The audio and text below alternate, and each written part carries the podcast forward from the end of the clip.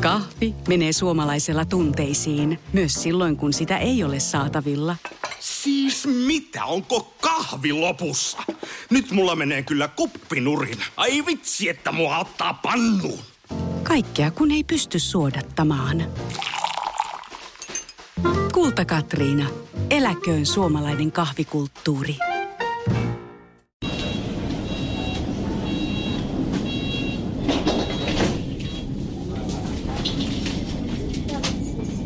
Joskus tuossa kuun vaihteessa Helsingissä avattiin uusi ostoskeskus. Avajaispäivän jälkeen ainakin Iltalehti kirjoitti, kuinka paikka on sekava ja kukaan ei löydä siellä minnekään ja kaos ja some kohu. Kuulemma valehtelematta aivan kaikki ihmiset ovat sitä mieltä, että se on vastenmielisin ja rumin paikka päällä maan ja kaikki sen paikan suunnittelun ja rakentamiseen osallistuneet pitäisi viedä vankileirille. Ja minua harmitti niin kovin sen ostoskeskuksen puolesta kun kaikki haukkuvat sitä. Ja tänään minä päätin käydä osoittamassa tukeni. Minä kävin seisomassa pääsisäänkäynnin edessä kyltin kanssa, jossa luki, että minä pidän sinusta, älä välitä siitä, mitä muut sanovat. Epäonnistuin, sillä ihmiset luulivat, että minä yritän piristää ventovieraiden aamua. Ja useampikin ihminen sanoi ohikävellessään, että kiitos. Ja sitten minä joudun huutamaan perään, että ei tämä ollut sinulle, vaan tälle kauppakeskukselle. Mikä on muuten sellainen lause, että sen kuultuaan ihminen ei osaa oikein reagoida mitenkään. No, en ajatellut tuota hommaa oikein loppuun. Ja siksi olen matkalla takaisin kotiin. Hyvä yritys ja aikomus minulla kumminkin mielestäni oli. Ää, siinä kyltin kanssa seistessä minä olin ylpeä siitä, että minä käytän aikani juuri niin kuin minä haluan. Ja samaan aikaan minä hieman häpesin sitä, etten käytä aikaani ympäröivän yhteiskunnan toivomalla tavalla. Kun pitäisi perustaa perhe, jolle ostaa sitten talo, jonka sisällä sitten stressata, kun työnantajani huutaan vähentävän henkilöstöä.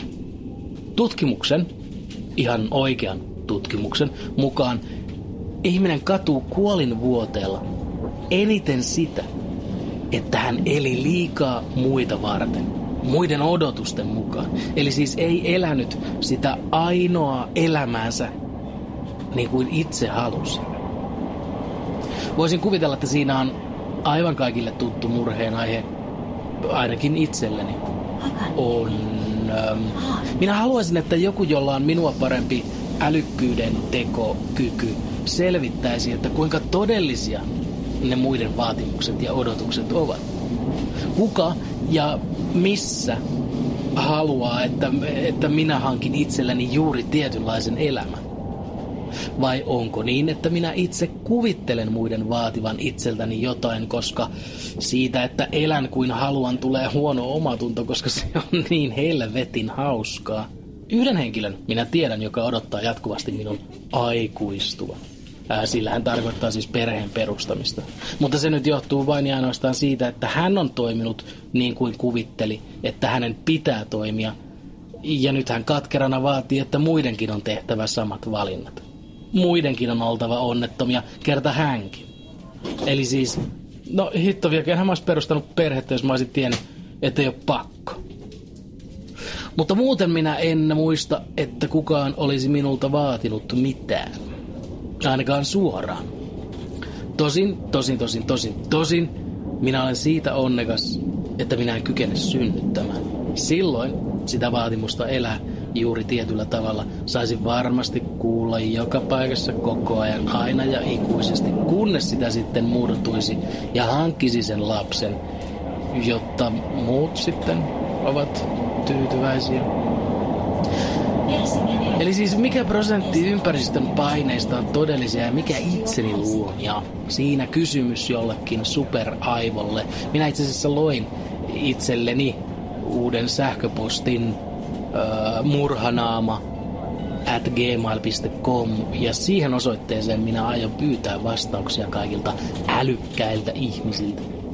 Ja jos henkilöllä on tuplasti älykkyyttä, niin sitten minä haluan myös vastauksen siihen, että kuinka olla välittämättä niistä ympäristön vaatimuksista elää siten, miten et oikeasti halua elää. Siinä on muuten aikamoinen tehtävä. Pitää minun vastineeksi jotain tarjota. Uh, vastineeksi minä voin sitten vaikka tuoda harmonian kaupunkilaisten ja maalaisten välille. Ja se tulee tapahtumaan seuraavalla tavalla.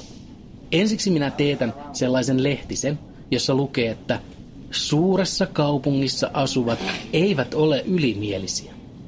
Se, että ihminen kävelee kadulla sinun ohi tervehtimättä, ei ole ylimielisyyttä. Suuressa kaupungissa tulee vastaan niin paljon erilaista ärsykettä, että ihmisen on pakko sulkea silmänsä osittain.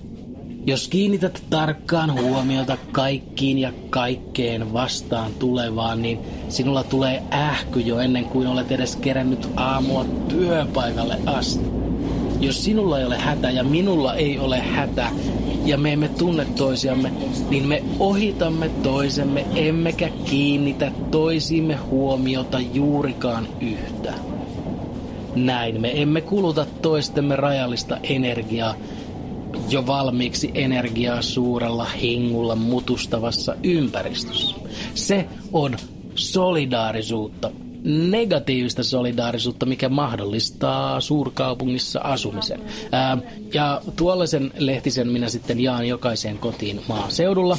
Ja sitten kaikki siellä sanovat, että hei, eihän ne olekaan mulkkuja noissa isoissa kaupungeissa, eli siis Helsingissä ja Tampereella – ja, ja, ja kaupunkilaiset sitten puolestaan sanoo, että no sitähän me ollaan yritetty sanoa. Ja sitten me kaikki yhdessä voimme mennä jonkun mökille nauttimaan uudesta utopiasta. Ja me kaikki, kaupunkilaiset ja maalaiset, voimme yhdessä haukkua meidän uutta yhteistä vihollista, eli siis juntteja, jotka seuraavat jääkiekkoa.